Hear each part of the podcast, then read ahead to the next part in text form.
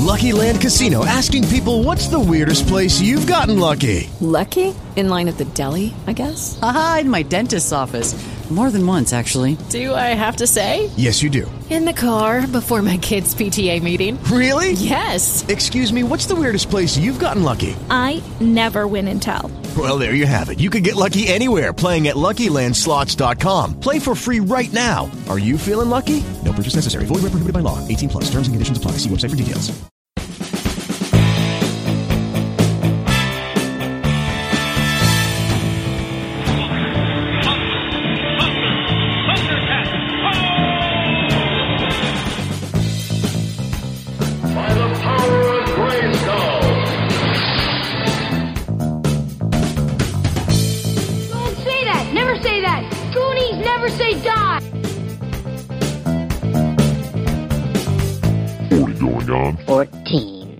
Hello, everybody. This is episode 155 of 40 Going on 14. I am Mike. I am Patrick. I'm Joel. And I'm Josh, and hanging out with me is like being roasted all the time. You just have to pretend I'm honoring you. That's really true. I'm changing my whole perspective. Sometimes the truth hurts. Josh's your little motto is, we only roast the ones around us. The ones in earshot. So yeah, so we are doing a roast show, which I think was a listener suggestion, wasn't it? Yeah, Maybellina, mm-hmm. Which kind of brings up a question: does Maybellina really love roasts? Then she does. Nice. Yeah, with the potatoes and carrots and oh yeah, roast at like 275 for 3 hours, so it cooks real slow. Boom, roasted. Now I'm hungry. Maybellina roast. Okay, you went down a weird road again. You made it weird. I'm sorry. Hey, Josh. You know, if you'd like to make it weird, you know where you can go? To Scott the Pool Boy. Pat's house? Come to my house if you'd like to make it weird. I was thinking the Podcast Collective, where you can find such weird and geeky shows as the Bad Parenting Podcast, On the Block, No Hope for Humanity, the Coffin Joe Cast, Joel's Own The Sunshine Happy Pants Hour, Dating Baggage, The Internet with Scott the Pool Boy, I Am Salt Lake, Mint and Boxcast, Tales from the Hard Side, The Dog and Deuce Show, The Empty Rant Podcast, and The Rad Dad Radio Hour. You know, I've been so focused on the Rad Dad Radio Hour Radio Hour that I never noticed the Dog and Deuce Show. What the hell is the Dog and Deuce Show about?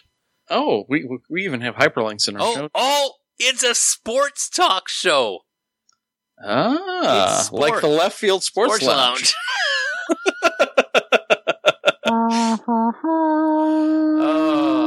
So, you know what? If you want a dog a deuce at one point, I don't know what that means.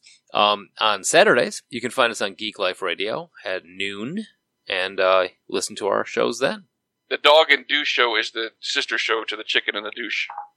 Oh, God, that's a callback. He's a chicken and he's a douche. It's Chicken and the Douche. That would be a terrible show. Speaking of terrible shows... What's the sound effect for a douche? All right, I'm sorry I asked. Never mind. Speaking of terrible, if you want to catch some of our earlier stuff, you can find it on iTunes, Blueberry, Stitcher, and TalkShoe. And every week I am uploading one of the older shows that is still not there. So now we are on to the next show that's going to be uploaded... probably right about the same time as this one will be the Sexy Michael Caine Italian Job show. Wow. Yeah. I didn't realize the Italian Job was that early of one of our shows. I know. It doesn't seem that long ago, does it? Right? So, but, yeah. So, if you want to find our old stuff, like I said, iTunes, Blueberry, Stitcher, and TalkShoe. And if you'd like to get in touch with us, it's 708-NOW-RAP. That's 708-669-9727. We're a little light on listener feedback this week, so I think we're going to directly into About That Time. Is it About That Time? I must be. This week in music, movies, and TV. And So we're doing something a little different this week, aren't we, Mike? Yeah, we're shuffling it up a little bit. Everyone's taking a section. Joel is taking music, because Joel is the music guy. Josh has got movies, which movies is what I wrote up there. Not movies because Josh. Movies. TV is me, and Patrick is the sports guy. So, Joel, tell us a little bit about music. All right. So our week this week is October 31st, 1974, the premiere of the Dean Martin Celebrity Roast. The number one song in the land was Then Came You by Dionne Warwick and the Spinners, followed by Stevie Wonder's You Haven't Done Nothing and Bachman Turner Overdrive's You Ain't Seen Nothing Yet. No, baby, you ain't seen nothing yet. Those are three good songs. That's before Dionne Warwick was psychic, right? Yes. She didn't know it yet. She didn't see the collapse of her career coming until later. Speaking of which, she was on one of the roasts I watched. She was cute back then. Cornell Irl Hayes Jr. was born on November 2nd in St. Louis, Missouri, the armpit of America, and later grew to fame. I'm sorry, I'm calling death. Oh, we'll find out. And later grew to fame as Nelly, a rapper, singer, songwriter, entrepreneur, and actor. Not dead. And questionable at acting. Nelly began his solo career in 2000 with his debut album, Country Grammar.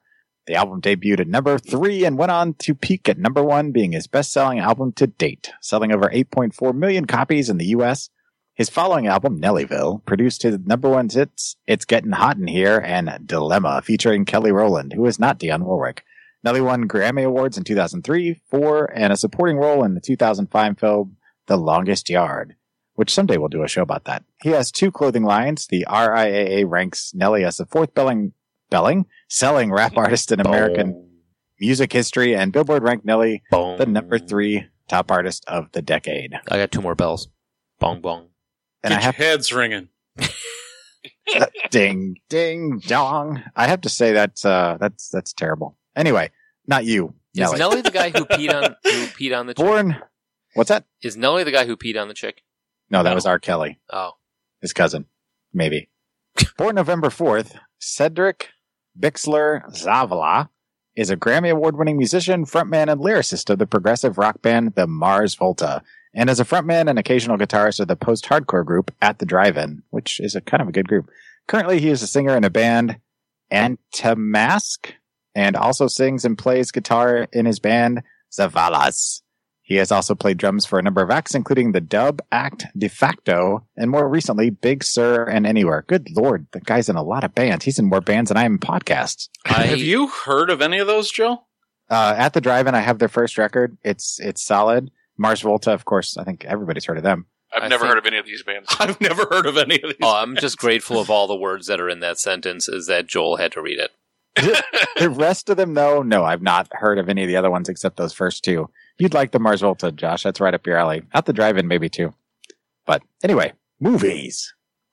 All right, movies. The number 1 movie in the land is Airport 1975, the disaster film sequel to the disaster film Airport. So they just tacked a year on it. Yeah. Clever. That works. Well, that's what they did for Stanley Kubrick. Don't call me Shirley. But they did also for Godzilla. Oh, I'll say Godzilla, too. Godzilla 2000. Yeah. Also and Blues Brothers 2000. The Texas Chainsaw Massacre premieres in Los Angeles on October 30th. The Texas Chainsaw Massacre 2001. Also, Leaf Phoenix was born October 28th. You may know him from his child actor roles in Parenthood, Murder, She Wrote, Space Camp, and the acronym of the week, TNLITB, which is, of course, Tennessee Newts Leaking in the Balls. Ow. What? Was that nudes or newts? Both? I was going with newts, but I thought it was nukes. No. What actually is that? The new Leave It to Beaver. Ah, the new Leave It to Beaver. Or you may know this Leaf Phoenix from his birth name of Joaquin. Oh. Space Camp. Oh, yeah. I remember Space Camp. I didn't know he was in Parenthood, much less. Yeah, he played the son that had the videotapes. Had the hair lip? And the door locked and everything. Oh, the porn kid. Yeah. Oh. Cool. All right. Born Ralph Harolde Wigger in Pittsburgh, Pennsylvania. I got a bad feeling about this dude. Ralph Harolde was an American character actor who often played gangsters. Not looking good for him. Between 1920 and 1963, he appeared in 99 films, including Jimmy the Gent, Baby Take a Bow, A Tale of Two Cities, and Murder My Sweet. And, of course, he died in Santa Monica, California on November 1st. 99 films, but his life ain't one. Oh. I got 99 problems, but a pulse ain't one.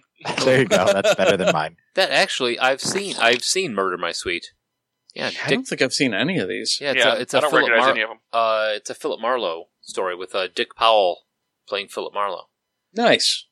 I love those old like gumshoe type movies. Yeah, the film noir stuff. Oh yeah, The Thin Man is my favorite. Thin Man. So good. I could watch that all damn day. Yep. What was the name of the dog? Asta. Aster.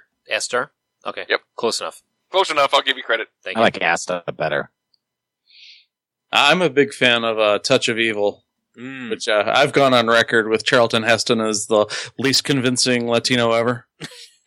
Yeah. He's like, your people and mine will never see eye to eye. Nope. As a Mexican. Hombre. Have you ever seen Charles Bronson play an American Indian? You ever seen John Wayne play Genghis Khan? I think Wayne as Genghis Khan was more believable. I have actually calling out Patrick as being wrong. The name of the dog was Asta, not Aster. Oh, was it Asta? Yeah. Oh. I told you I liked it better. See? All right, last up for movies. Movies released this week include Phantom of the Paradise, The Four Musketeers, and Open Season. Now, The Four Musketeers, which one? I remember seeing this. And that's the sequel to The Three Musketeers by Brian De Palma. This is from 2 years before I existed, so you got me. Okay, The Four Musketeers. Here we go. IMDb. It's the one. Michael York, Raquel Welch, and Oliver Reed. Yeah. Christopher Lee's in it. I mean, it's a huge cast. Holy cow. Nice. Faye Dunaway, Roy Kinnear. God, I love Roy Kinnear. Huge cast. He's no Nelly. I like those lists of movies. I get to sound like Movie Phone. For Phantom of the Paradise, press 1.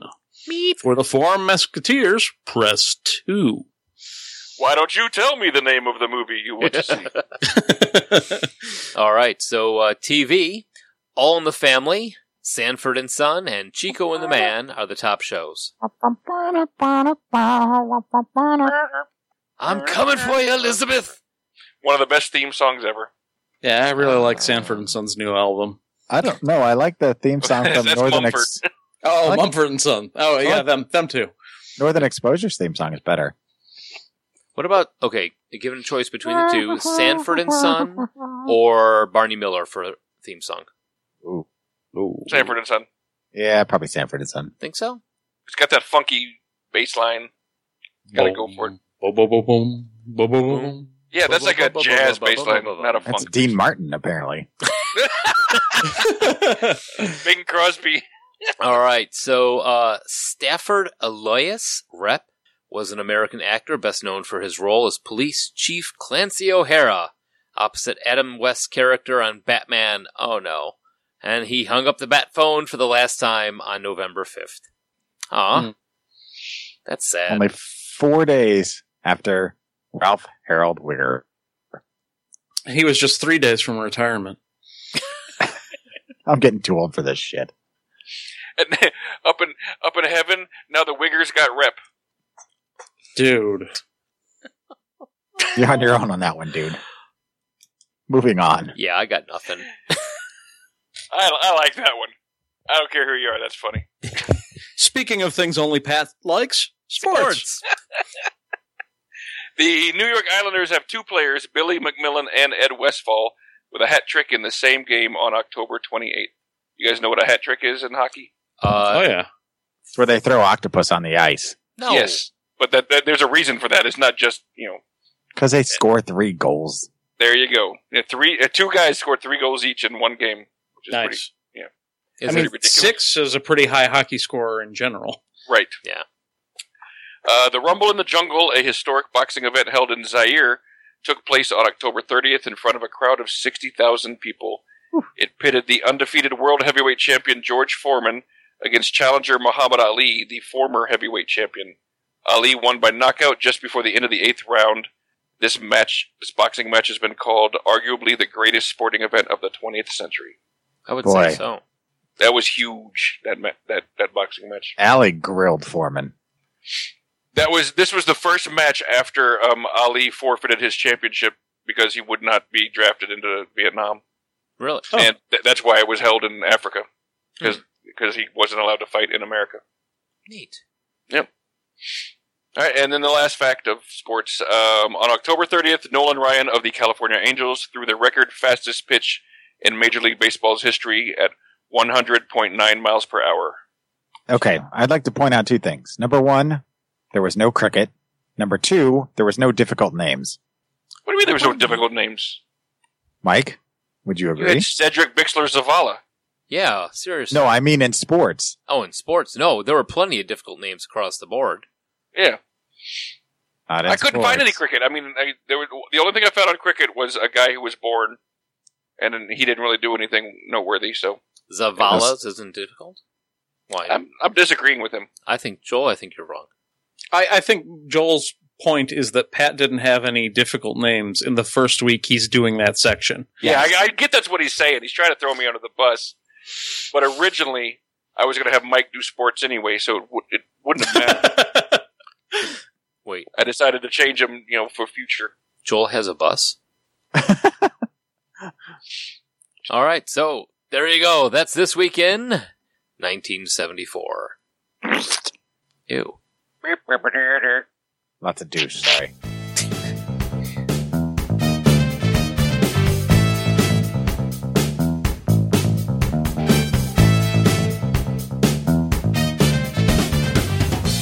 All right, we are back, and we are going to talk about roasts. Now, like I said, this was a suggestion from astute listener Maybellina, who apparently loves roasts. Apparently the Friars Club, which was started in 1904, originally called the Press Agents Association. Actors, musicians, and comedians joined on later. The tradition of roasting one member a year began in 1949 with a roast of Maurice Chevalier. Yeah, apparently that roast was pretty racy. Like, in 1949, you had a comic drop the F-bomb on stage. Really? Yeah. Oh, yeah. Now, Maurice Chevalier, he's one from... The Vaudeville Star? No, from... crap. Thank Heaven for Little Girls. Is that him? Yes. Yes. What movie am I? Like, no, it's the other Maurice Chevalier. What? Fuck you.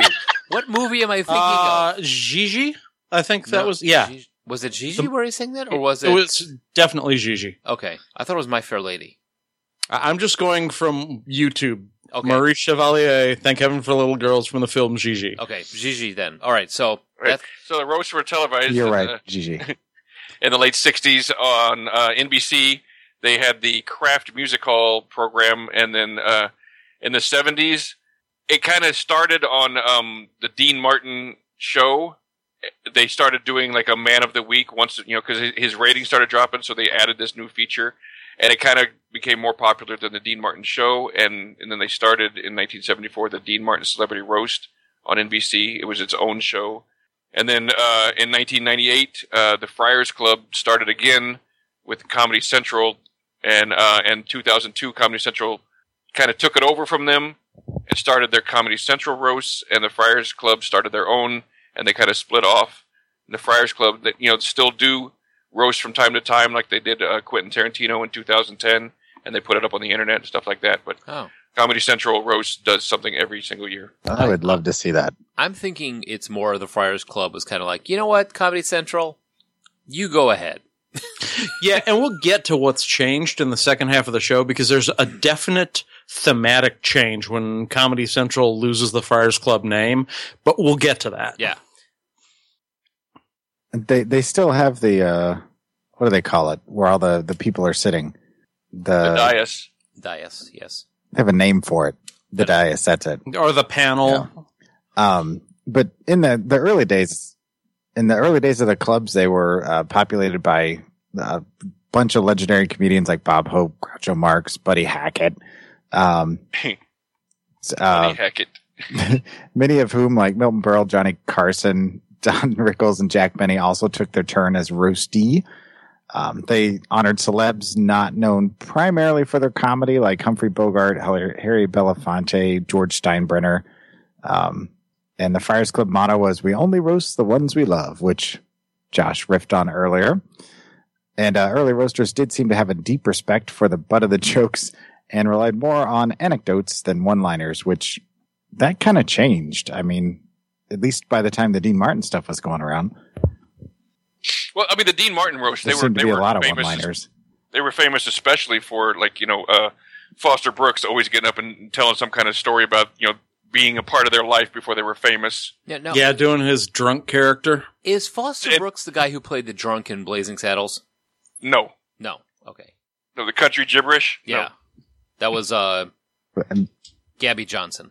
Yeah. It may have been tribute. Though. I, for one, am glad the kids were here to hear Gabby Johnson's rant. Yes. The content of the earliest roasts were extremely blue for their time, and roasts have always had value as a place to push against the bounds of propriety. They were, well, I know, the first... Which still rings true. Okay, yeah, let's do the trivia. Yeah, actually, it's kind of an unwritten rule, and it's often brought up during roasts that, you know, it's going to be raunchy, it's going to be a little bit worse than, you know, what you would normally hear even in a comedy club. They, you know, like Joel said, they are always pushing against the bounds of propriety. Well, the one time everybody kind of in unison agreed that the line had been crossed, they finally found it, was in 1993 when Ted Danson appeared at the roast of Whoopi Goldberg, who he was dating at the time. And he hosted the thing in blackface and dropped the N-word over a dozen times. And the Friars Club was forced to denounce him and put out a formal apology because everybody got up in arms about it. I mean, pretty much literally the only person that supported him was Whoopi in the whole thing. Yeah, I mean, that was one of the really early big blow-ups up against that sort of humor. I mean, basically you had him and C. Thomas Howell alone in the wilderness. But C. Thomas Howell at least learned his lesson. He's a soul man. Yeah. I can always stop taking the pills. Yes, but I mean, who would have thought that trying to do like an old minstrel show was a good idea? Another bit of trivia we've got here. Tanning pills? The most frequent roasters on the classic roster were comedian Nipsey Russell and impressionist Rich Little. They showed up most often on Dean Martin's Man of the Week roasts, each appearing 24 times. Nipsey Russell is friggin' hilarious. Yes. Especially when he starts rhyming. He was... I love when we talked about Reagan. That line that I told you guys about Reagan. He's like, I get to rub elbows with the governor. I gotta rub elbows. He won't shake my hand. Yeah, he was always kind of the token African American that they could poke fun at, but he just poked back just as hard. Well, that's something. It was always him or Sammy Davis. Yeah, and I mean, it seemed to be that there was this. I mean, for 1974, the blatant racism of it. I mean, for God's sakes, the first one I watched was the roast of Sammy Davis Jr. And Dean Martin says that Sammy was so poor they couldn't afford a crib and they had to put him into a hollowed-out watermelon. Yikes! I was just like, but you know what's funny about that though is that everything. That's what's funny about that is because Sammy was laughing at it too. Well, that's just it. They even though they were making those comments, they would follow it up with things that showed that there was a brotherhood there, and they were doing it all in good fun, and everyone was in on the joke. Well, and that's the thing is they're using racial elements to poke fun at someone who they have an obvious amount of love for. It's not the standard like don't punch down, punch up. At this point, they're not punching down; they're punching sideways at someone who they see as a peer. Right. That would be the similarity would be like me making an Irish joke at Josh and Josh making a Polish joke at me. And everybody gets their shots at everybody. Oh, yeah. That's the thing. It's like, I mean, there is a man of the hour. Exactly. Nobody is off limits. I mean, roasts are just as much about getting the people on the dais as it is about getting the person you're honoring. Right. Something. Sure. But standards of humor have changed. Mm-hmm. Yeah, they definitely even have. That said, there's a lot of shit that they said in these early roasts that would not fly today. Oh, yeah. We'll get more into that. Let's finish up the trivia real quick. So, no roasts were broadcast between 1980 and 1983, partially due to the MGM Grand Fire of 1980. If you guys don't know about that, that was fucking huge. Like the biggest fire Las Vegas has ever seen. Wow. Oh. They found people's bodies still sitting at the slot machines because they didn't want to leave their lucky machine. Oh my God, that's so sad. Oh jeez. Yeah. Yep. God. So now here's the thing: the first roast that I saw, looking up and researching, was in 1973 for Johnny Carson. So it had a massive list of 22 different celebrities on the roster, including Red Fox, Truman Capote, George Burns, and Jonathan Winters. And I watched that one, and that is a very, very good one. I watched that. Yeah, it's a little bit rough, but it's funny. Although, well, it's funny when after Truman Capote gets on, and they're like, "This is why you're a writer." he just put bad. Well, and near the end of that one, Foster Brooks is a presenter, and he's like, I'm not going to say the evening was long, but I didn't need a shave when we started. He's got the full beard. So Dean Martin has only roasted two pairs of celebrities, Rowan and Martin, known for Laugh-In, and Jack Klugman and Tony Randall, The Odd Couple. There has only been one posthumous roast of George Washington for the bicentennial year. I didn't watch that one. I've never seen that one. I have never seen that one either, but I think the Rowan and Martin one probably is pretty hilarious. Some of the it was during the which one was it? The I think it was the Mr. T roast. I'm not 100% sure, but one of the guys, I think it was Dick Martin was doing his roast, and his jokes were just bombing. And he just stopped in the middle of his roast and just took all his cards and just threw them over his shoulder and just walked off. Now, some of the key roasters on this have been Dean Martin, of course, as the man of the man running the joint. The immense Don Rickles, who I think if I was ever being roasted and saw Don Rickles get on the stand, I would curl up into a ball and cry, because that man. He can insult literally anybody, as seen when he does the Reagan inaugural ball and just rips on Reagan through the entire thing. Nipsey Russell, Foster Brooks, Milton Berle, who I'm pretty sure there are some Milton Berle comments that never made it on the air. I'm just saying, for what I know about Milton Berle. I'm pretty sure there were some penis jokes that didn't make the air, yeah. There's probably some dick jokes in there. Phyllis Diller, again, because of Milton Berle. Again, more penis jokes that didn't make the air. And Rich Little, who is still, and I will always hold as probably the best impersonator ever. We kind of blaze past Phyllis Diller, but she holds another distinction. She is the first woman to ever attend a Friars Club roast. Really? Mm-hmm. As a matter of fact, she had to disguise herself as a man to get in because women were not allowed. Huh. She was allowed to be on the dais and doing roasts before women were allowed to be members of the Friars Club. Wow. She's no Carol Channing. Because women were not allowed to be part of the Friars Club until 1988. Really? That late? Yep. Holy crap. Yep. That's nuts. I was about to apply to become a member of the Friars Club, but then there's an essay section. I have time to do an essay right now. So, some of the quotes that we posted from our favorite lines. Jackie Gleason roast. From Dean Martin himself. Imagine Nipsey. No, from Jackie Gleason. During his rebuttal. Yeah. Oh, it was his rebuttal. Yeah. So Jackie Gleason to Nipsey Russell says, "Imagine, Nipsey, if you had been born white, you could have been Sammy Davis Jr." Yikes. Yeah, I know, right? And that's just so brilliant. Well, Don Rickles had another Sammy Davis Jr. slam in one of them where he just at one point he makes a joke towards him.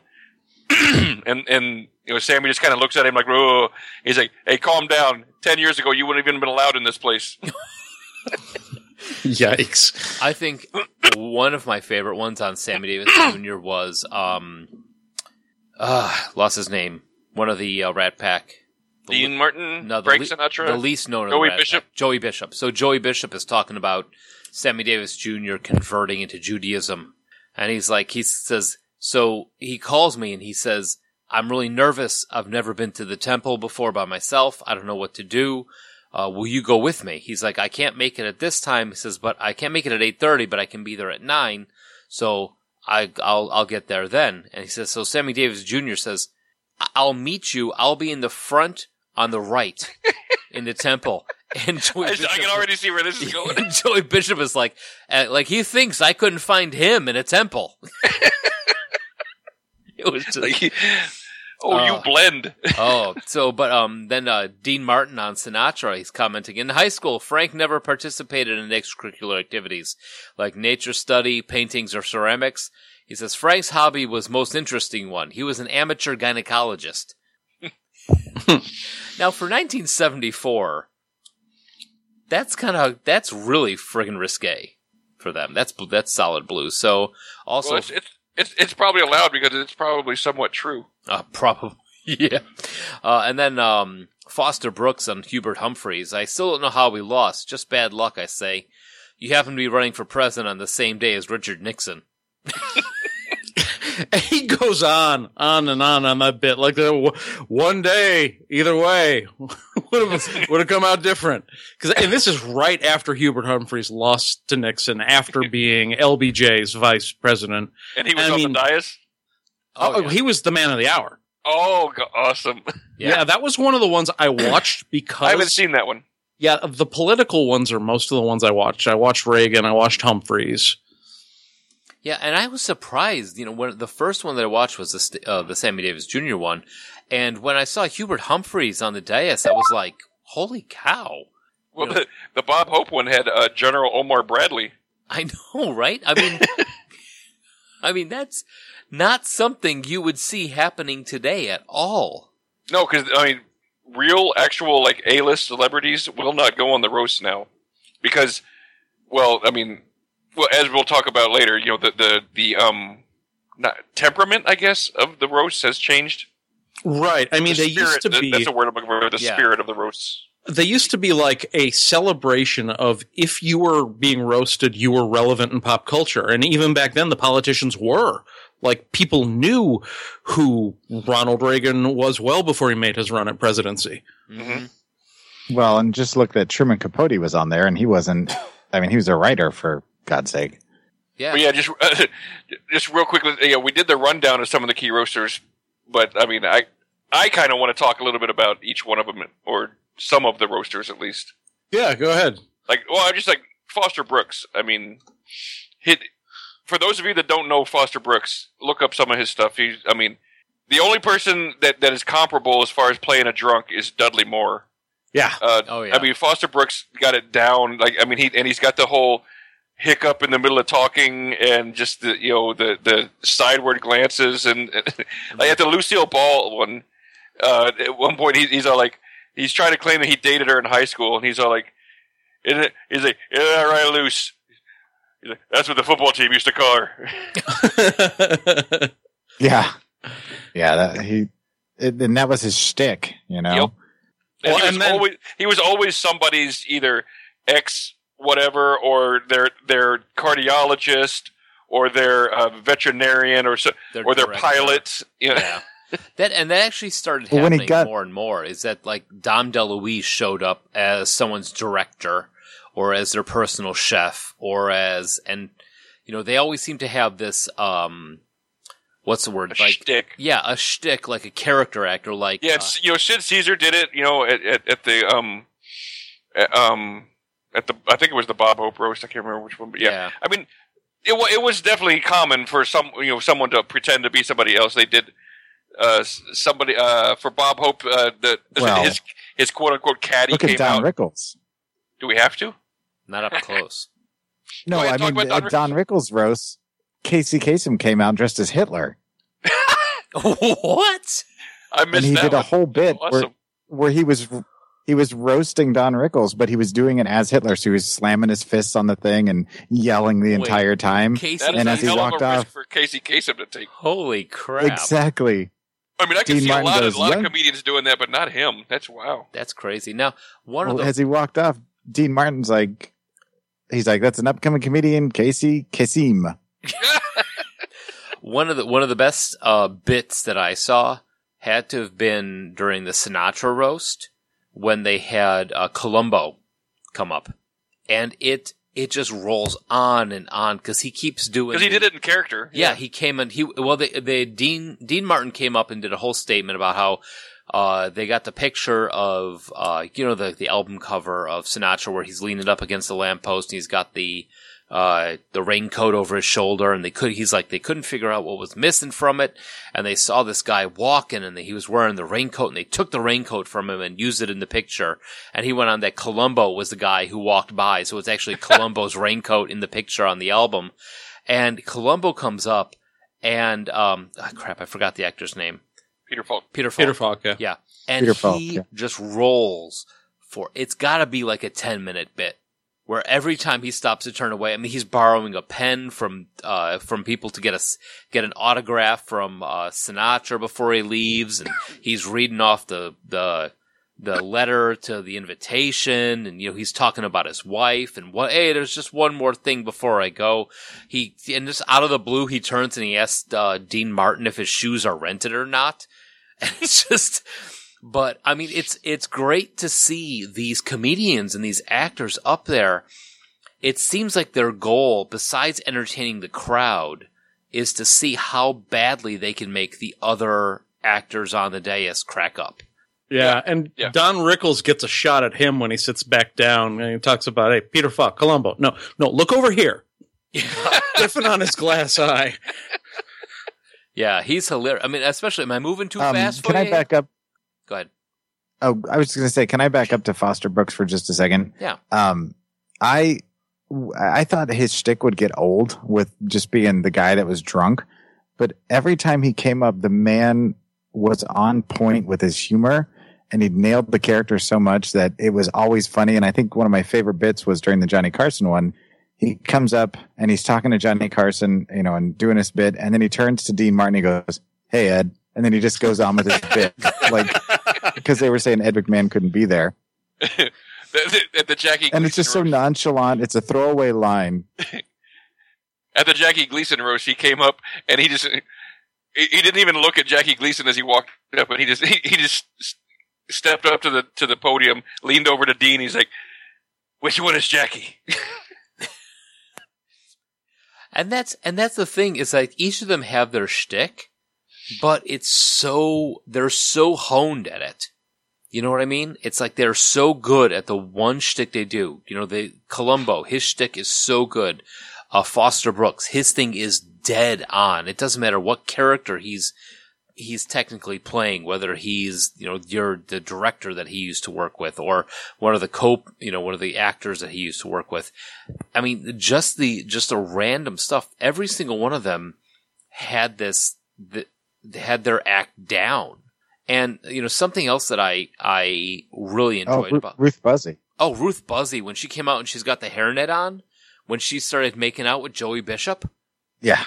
That was hilarious. I mean, it's Ruth Buzzy comes out and does a whole I think it was the Dean Martin roast? No, because I didn't watch that one this time. Okay, because she was on a lot of them. Yeah. She came out and beat the hell out of everybody with her purse. Yeah. Yeah, that was her shtick. But the thing is, the one thing I liked about it is, yeah, they're all ripping on each other. They're all, I mean, literally nothing. There's no holds barred on everybody. But there is a sense of class through the entire thing. Sinatra gets up and starts doing the rebuttal, or Dean Martin, who is, three sheets to the wind. Until Dean gets so drunk that he can't even talk anymore. Like, towards the end of the road, she's trying to introduce people. He's like, boy, they beat on him heavily.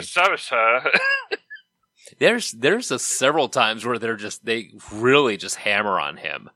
Yeah, because he did get drunk during them. I mean, he was drinking before and during and after the shows. So, well, it's his show. Who's going to stop him? I mean, who's going to tell Dean Martin not to drink? So, Josh, what about you? We haven't heard about from you in a while. Honestly, like most of the early stuff, I was going back and forth watching different Foster Brooks bits, and this isn't going to be the Foster Brooks episode. So, yeah, that was my focus because I just found that guy hilarious. Did any of you guys watch the Mr. T roast? Oh yeah, I think a little bit. How incredibly, well, of course, Josh did. Racist was that bit that Ricky Schroeder did. Oh my God. Like whoever wrote that for him, I'm like, oh my God, I can't believe you're having a 12-year-old kid say this shit. Okay, because I missed it. It was not only like it was not really that funny. It was kind of funny for the time, but now looking back on it, like, oh my Jesus, this is racist. It's like he's basically like reading Little Black Sambo. Holy shit. Yeah, I mean, it was more cringy than funny, which actually was quite a bit of the Mr. T roast, but unfortunately. Once you got past the joke of he's got a lot of jewelry and he's a big, tough guy, they didn't really do a whole lot more than that. I think everybody was afraid of making Mr. T mad.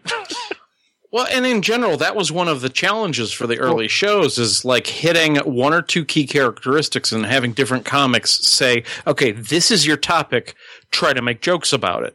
Right.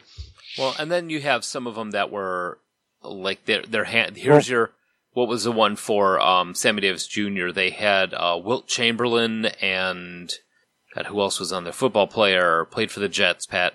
Joe Montana. Joe Montana was there, and Joe Montana was pretty much. You can tell he still had his note card. Joe Namath. Yeah, he had his note card up there, and he read his jokes, and he sat down. It was. And you could tell some of them were highly edited. Like, you know, certain people would only get like, you know, 2 or 3 jokes or 2 or 3 whatevers, you know. Go ahead, Joel. Oh, I was just going to say, and I think you guys kind of touched on it a little bit, but something that I just, from watching both and never really being a fan of the new ones and not really seeing any of the old ones, no matter which one I watched from the original roast from the Dean Martin show, there was always a sense of camaraderie. There was always a sense that everybody person, and no matter how vicious they got and how racist, vulgar it was for the time, today I always felt that everybody was time, and there wasn't this sense of, you know, I'm better than the other. Like somebody said earlier, everybody was a peer. Yeah, and that is a great comment because they do step into it like this is not somebody who's below me. Then everybody, it seems like everybody on the dais saw themselves as equals. And like you said, nobody was off limits. You can get up there and slam on whoever it was that was up there and just go with it. So. Ooh, favorite roast. Let's save it to the end, see if we compare it. Are we going to save that for the end? Yeah, save it for the end. We'll compare it against the new ones. Fair enough. All right. So you want to go to the break? We'll go to the break, and we'll be back in a little bit.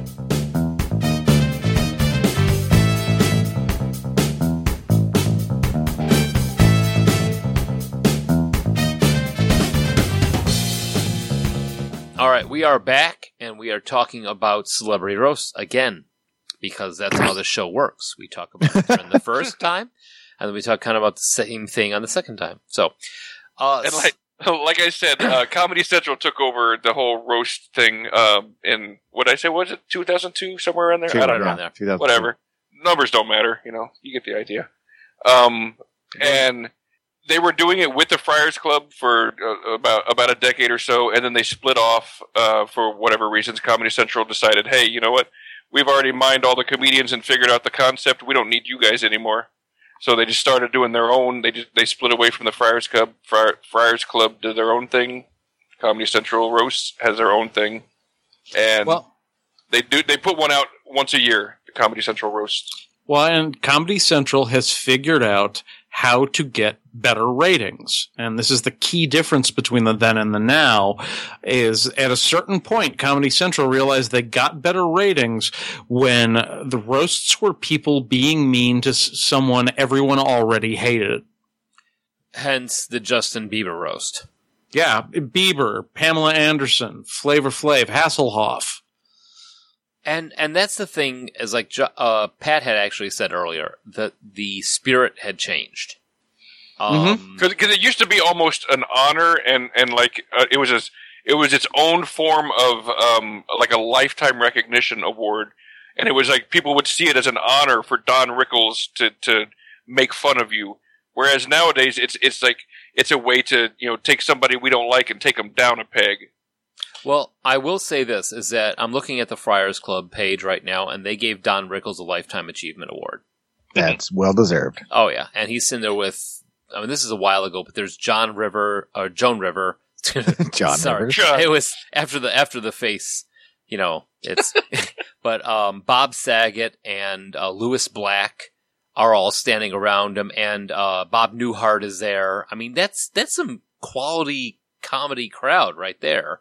And there's that's one of my favorite celebrity fact trivia's, whatever, is Don Rickles, as mean and abrasive as he is. His real-life best friend is Bob Newhart, one of the nicest guys in all of show business. Are you kidding me? That's fantastic. Yep. What we're talking about, I'm almost jumping a little ahead here, but a perfect example is someone who got roasted in both the then and the now. And I don't know if you guys watched the more recent Chevy Chase roast.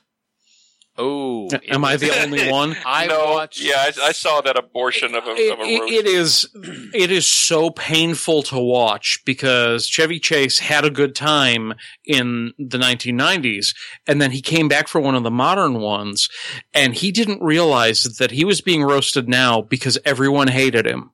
And I'm sorry to interrupt you, but unlike the first time when it was a dais of his peers, this was just a bunch of nobodies just trying to take a shot at Chevy Chase because they couldn't get anybody on his level. That was what I was about to say. Yeah. It wasn't his friends. None of his friends showed up, and he didn't know it was going to happen. Well, that's your mistake, because he doesn't have any friends anymore. Well, right. I don't think he even knew that, and he learned that night, and at the end of the roast, he looks into the camera dead serious and says, "That hurt," and just walks out. And go straight to his hotel room. Oh, shit. Yeah, it was brutal. See, I couldn't even make it through the whole thing. That was... The best line of that entire roast, though, was Chevy Chase's proof that you can snort the funny out of yourself. Oh, shit. Now, I'm looking at the Friars Club webpage again here, and some of the people that they've roasted in the recent past have been like Terry Bradshaw, Betty White, Quentin Tarantino, we talked about that, Matt Lauer... Kelsey Grammer, Hugh Hefner, and Jack Black. Yeah, and those are the sorts of roasts following the tradition, but that's not what is most common and what we're going to spend most of our time on. It's more the Comedy Central. They got to the point where there were so many D-listers and the performance was so bad, like they canceled the Kid Rock one. Well, I think part of the Kid Rock one was that I had read that he wanted to have it in Detroit. And Comedy Central was like, yeah, we're not going to Detroit. Yeah, that's actually one of the things I put in the trivia. That's funny that you bring that up. Oh, yeah, let's start get to the trivia before we get too far ahead of ourselves. Okay, so June 2016, it was announced that the next figure to be roasted would be Rob Lowe, which that seems like they're almost getting back to the roots. It does. Because, I mean, Rob Lowe is somebody that's actually liked and respected despite some of his past misgivings. Well, and that's the thing. I like Rob Lowe. I used to not like him, but then I started watching Parks and Recreation. Oh, you can't help but love him on Parks and Rec. And that's the thing. It's like I was laughing when I first got the introduction to him. I was laughing at it so badly, and I'm like trying to Susie's like, "Why do you think this is so funny?" I'm saying, because Rob Lowe is that show literally saved his career. Right. Yeah, no kidding. Yeah, literally? I mean, yeah, literally saved his career because in this show, have you watched any of it, Joel? Of the Rob Lowe one? Yeah. No, Parks and Rec. Parks and Rec. Oh. He is, I mean, for as much as you know as Rob Lowe is always being like the douchebag in the old 80s movies, he is the nicest guy you've ever met. In Parks and Rec. He's just so perfect in that role. And yeah, he plays it off perfectly. I mean, and you can't help but love him. So, of trying to be the perfect human being. So, during Charlie Sheen's roast, For some reason or other, they had Steve-O there because they had run out of C-list and they went down to D-list. Steve-O made the joke, the last times this many nobodies were at a roast, Great White was playing. Wow. Which, later on, Steve-O went, you know, can you take that out? Because that was... That's a great joke, but that's a little bit offensive. Yeah, that may be a little bit too far. Some of the roastees have stated that certain topics are off limit. Pamela Anderson refused to have any jokes about her having Hep C. Joan Rivers prohibited jokes about her daughter, which makes sense. David Hasselhoff has said, no, go ahead, knock yourself out. Because somehow David Hasselhoff has an ego that is completely bulletproof. Because nobody can make fun of David Hasselhoff better than David Hasselhoff can make fun right? of exactly. Well, and Joan Rivers roast, they mentioned her daughter, but it wasn't in any offensive way, and her daughter even came up and roasted her, too. Yeah. Okay, so, but also Charlie Sheen initially was like, yeah, go ahead, but then he said, hey, please don't talk about my mom.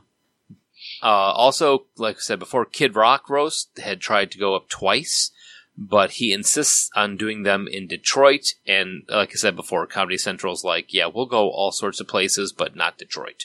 And if you were to guess who has the most appearances on Comedy Central roasts, you would probably be right because it is Jeff Ross with 12. Well, but he's like... funny enough, he's never actually been a roast master on any of the Comedy Central roasts. Sorry, go ahead.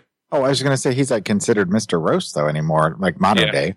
Yeah, he's the guy as far as roasts are concerned, but he doesn't actually host any of them.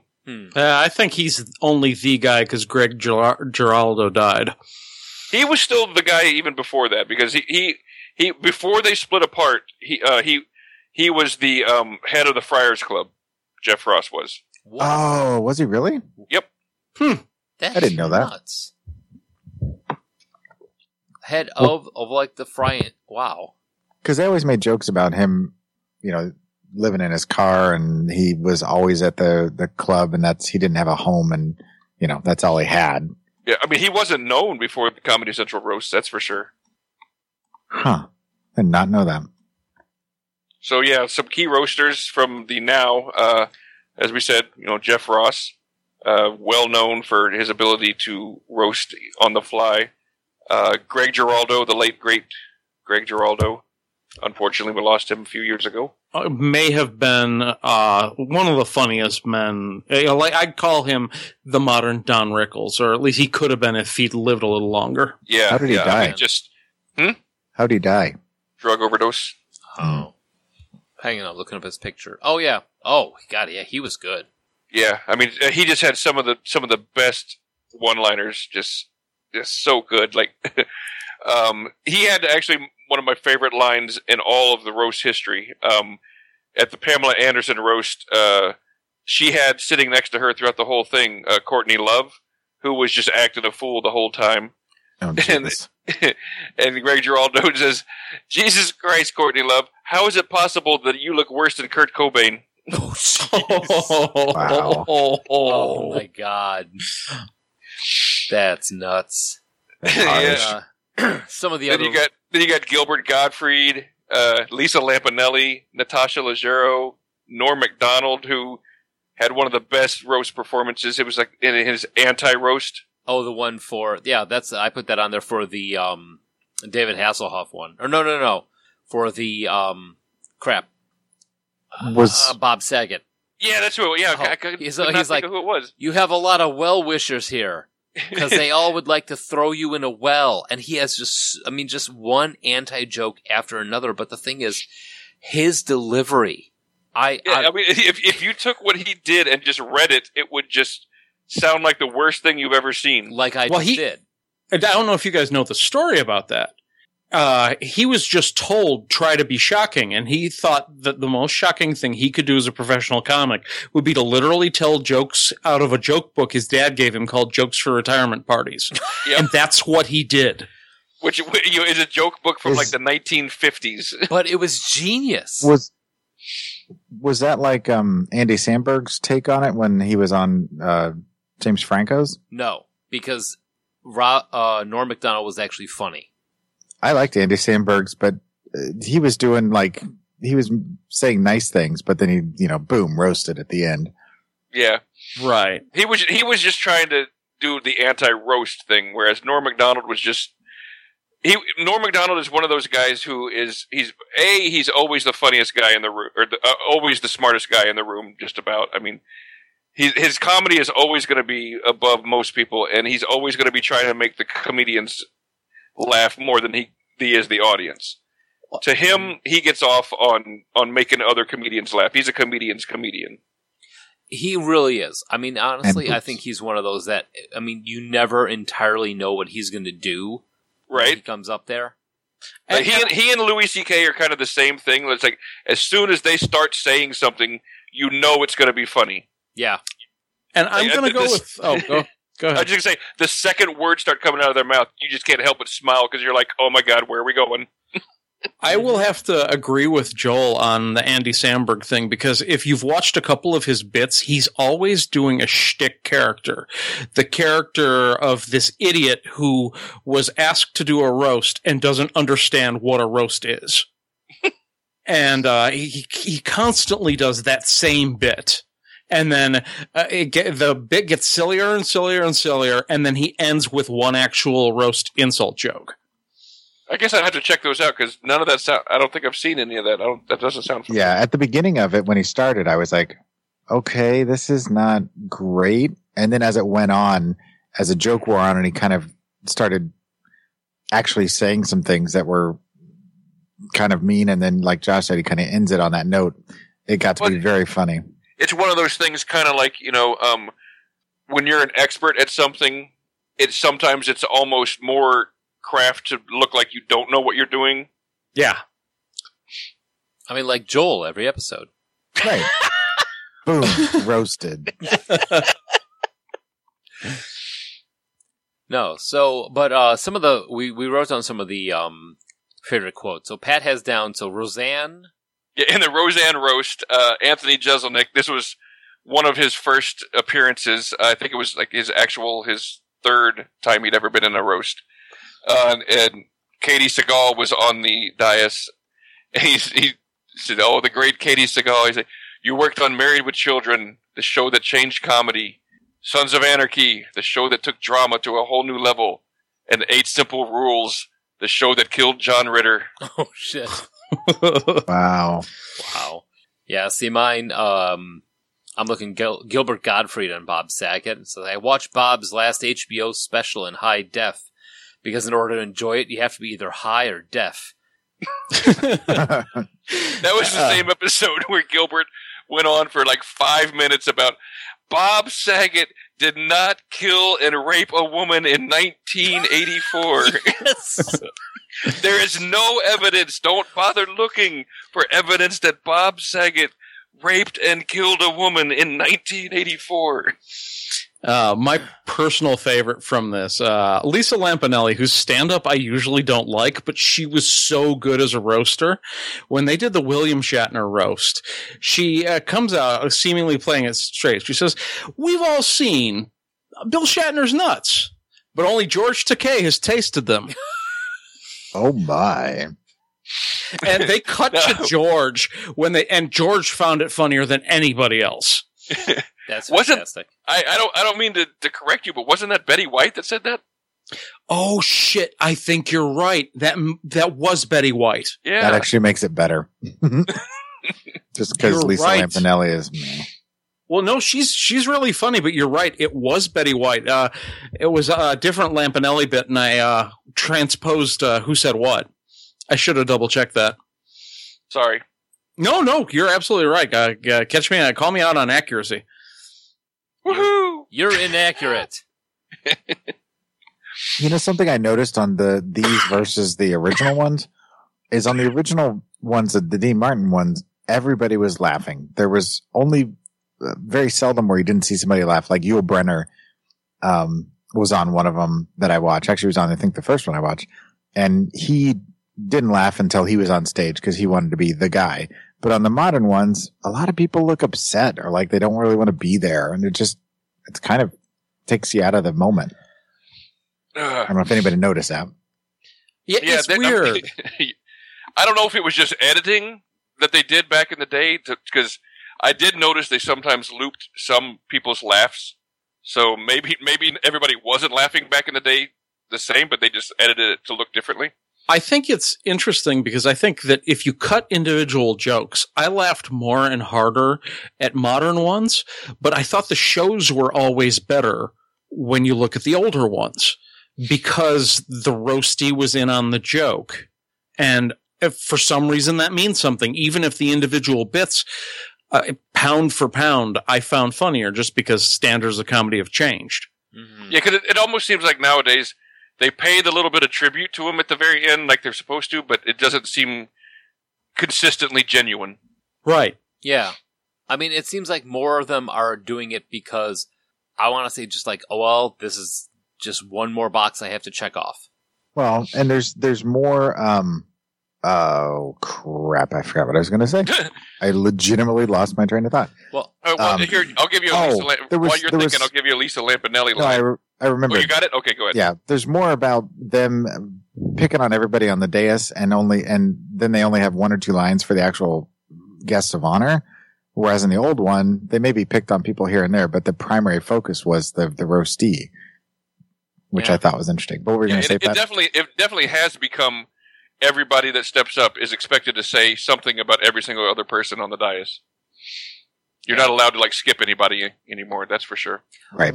One of the funnier ones that I saw was when I watched the Dean Martin roast, where they actually had Dean Martin up there. Now listen to the list on this one: Don Rickles, Orson Welles, Paul Lynde, Joan Namath, Barry Goldwater, Angie Dickinson, Muhammad Ali, Jimmy Stewart, Gabe Kaplan. I don't know where that came from.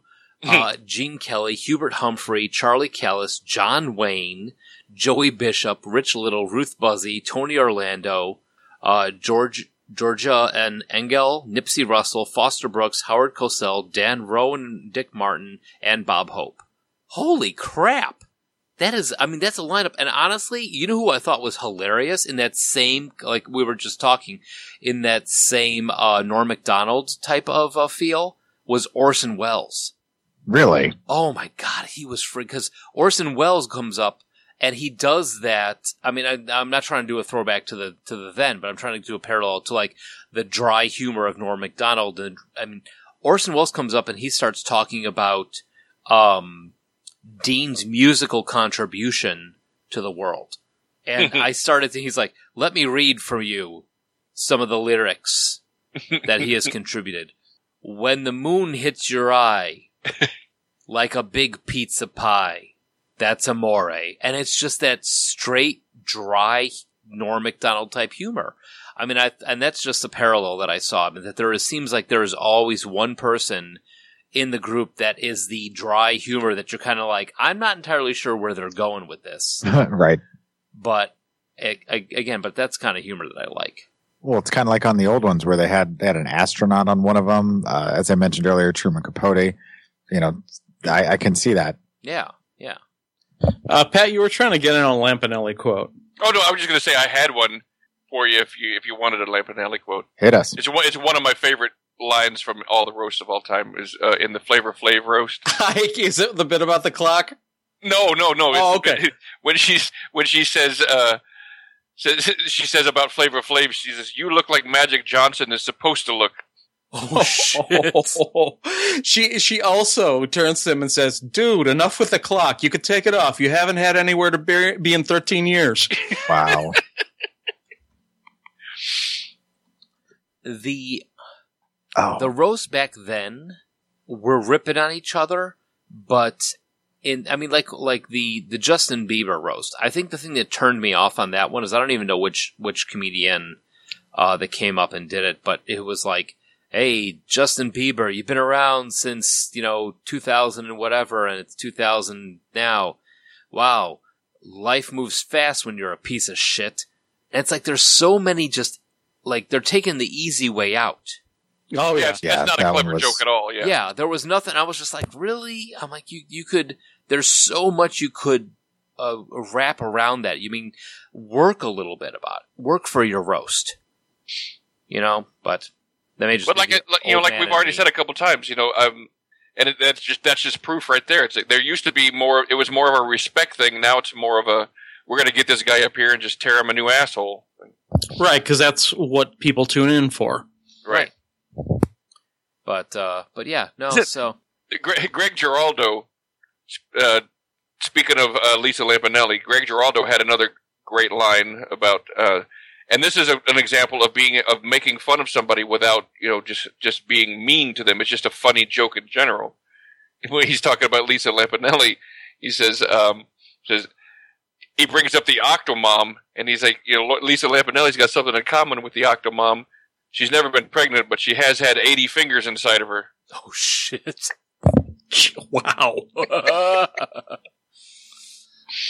See, yeah, that's funny, but I mean, I don't know. I fall back on the class of the then. That and the fact that everybody was pretty much shit-faced by the time the second commercial break went around. Yeah. And I enjoy, like, if you look at the highlights reels of the old ones, I do like them, but when I watched the whole thing, I found myself bored more often watching the old ones with less laughs per minute. That doesn't mean I think that they were worse shows. I think they were better shows. But part of it is just like what we find funny changes over the years. And I think a lot of it is you know, editing changes over the years. Sure. Oh, yeah totally. For sure. I mean, we're a lot more used to the rapid-fire editing of today. Yeah. So. Did any of you see The Situations? Yeah. Did you watch that? Yeah, twice, unfortunately. Wait, I don't. I watched it when you posted it, and then I watched the roast that had it in it. So yeah, I watched it twice. I don't remember anybody bombing that bad on any. Yeah, that might, because I mean, like talking about the editing. Usually, if somebody is really bad, they just, like I said earlier, they only include like, you know, one or two of their jokes, if any. Some of them just don't even make the, you know, the final cut at all because they were just so bad. I mean, because people do bomb all the time, and I find it funny that they decided, you know what, screw the situation. This guy's done. Let's get his career over with. And then they went ahead and aired what he said. And well, man, then they used it as fodder for the rest of the show too. Yeah, and Jeff Ross even tried to save him. Just bad. I mean, and the thing is, you could tell that he didn't write those jokes. He just didn't know how. He didn't know how to deliver them. They weren't great jokes, but they weren't bad, and he just completely destroyed the delivery, so they just had no chance. They were just DOA. Well, and then when he tried to put in his own ad-lib, it just got mean-spirited and just dumb. Yeah. Well, yeah, if you haven't watched it, yeah, no, I haven't watched it because, honestly, this when you said This Situation, I was concerned that something had gone wrong with the audio. No, I mean, I think that's one of the things is that the concept of a roast, I mean, you know, back then it's saying something witty and biting about the person that you're roasting, and now it's just saying something crude and offensive.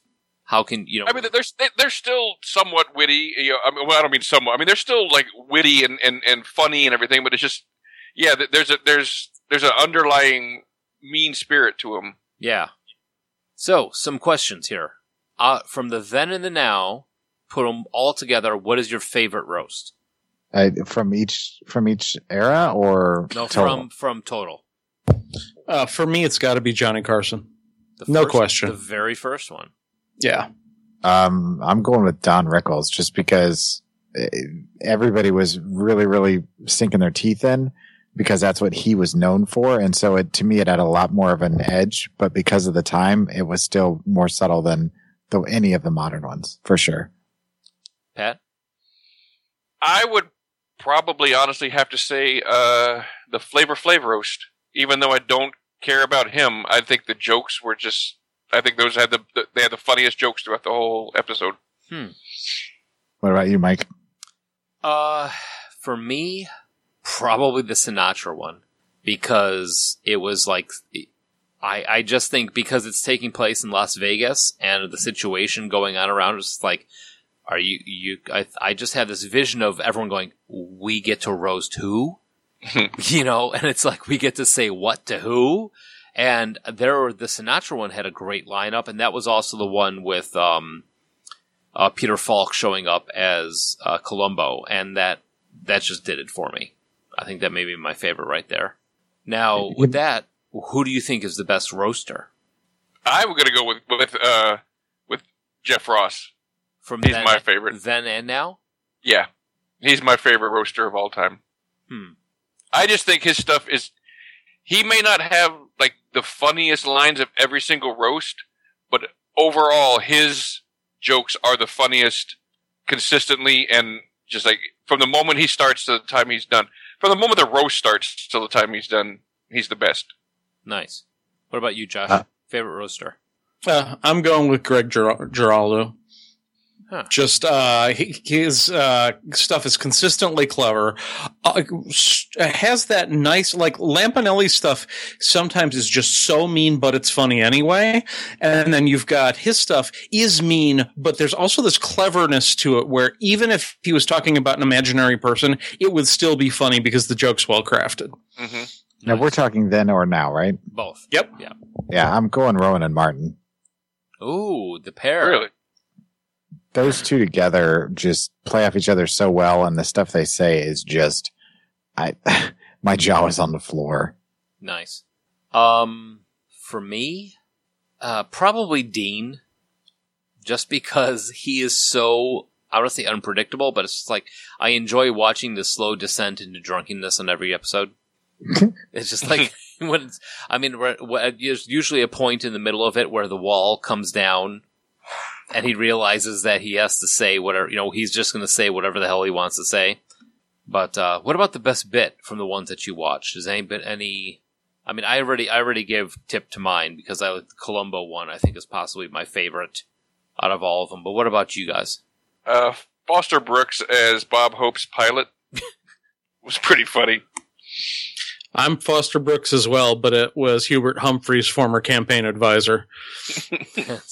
I love all the Brooks ones, but just to give us a little bit more flavor, I really enjoyed Art Carney coming out and doing his Ed Norton bit at the Jackie Gleason roast. That was fantastic. How they both fell right back into it as soon.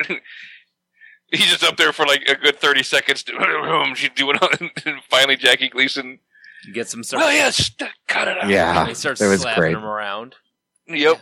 Also, just tossing in a second, Dom DeLuise jumped in there and did a lot of great character bits also.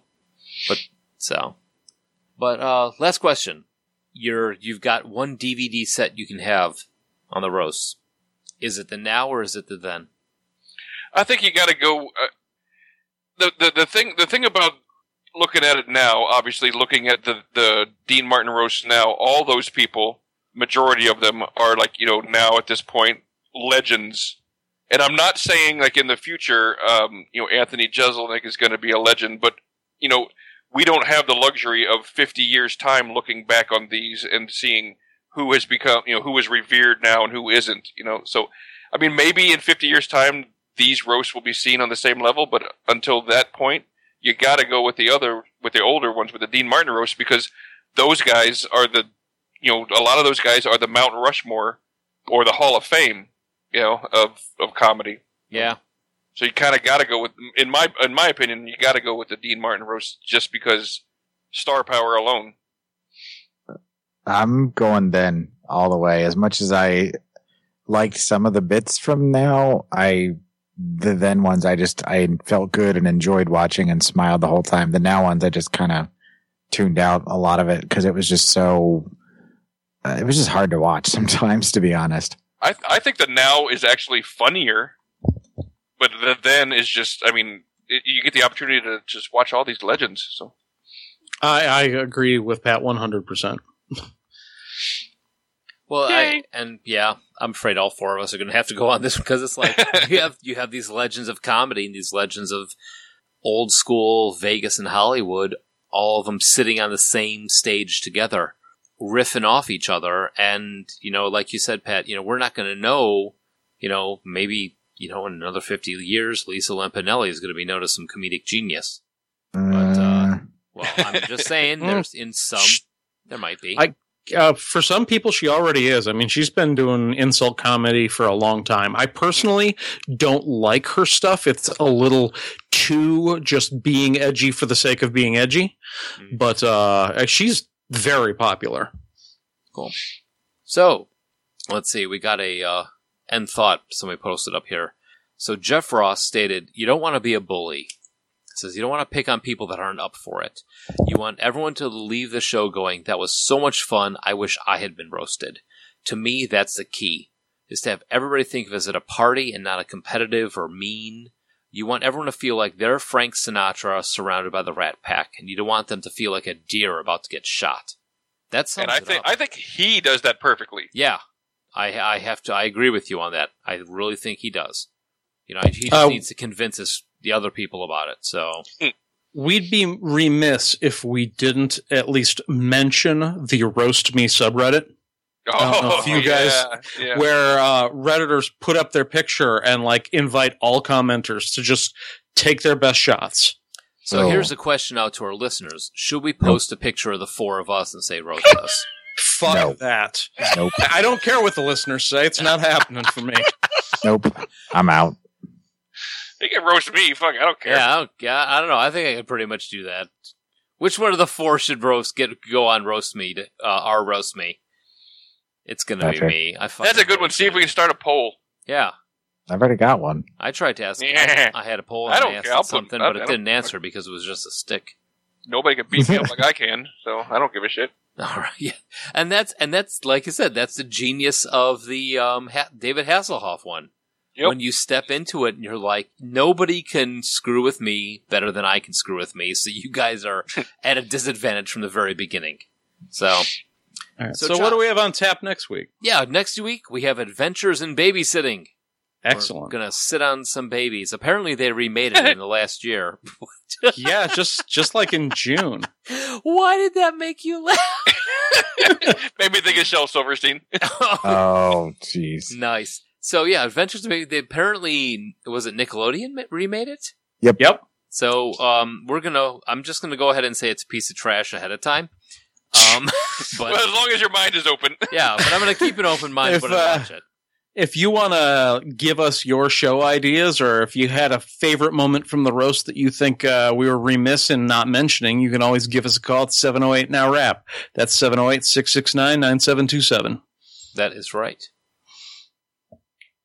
And if you want to check out our older stuff, iTunes, Stitcher, Blueberry, and TalkShoe.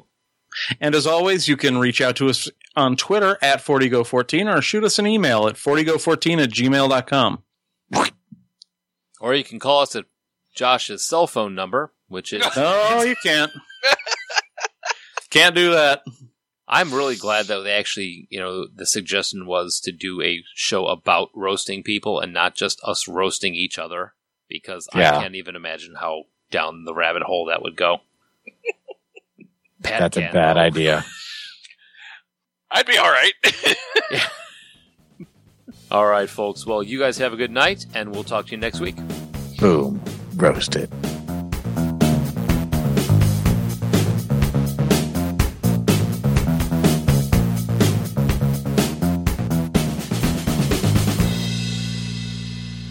Okay, yeah, let's do the trivia. Get some trivia.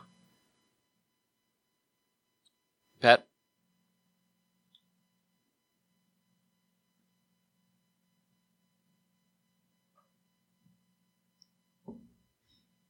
Pat? Oh, son of a bitch. I've been talking with my mic off. Let's read some trivia. Okay, round two. Name something that's not boring. A laundry? Ooh, a book club. Computer solitaire, huh? Ah, oh, sorry, we were looking for Chumba Casino. That's right, ChumbaCasino.com has over 100 casino-style games. Join today and play for free for your chance to redeem some serious prizes. ChumbaCasino.com. No purchase necessary. Void where prohibited by law. 18+ terms and conditions apply. See website for details.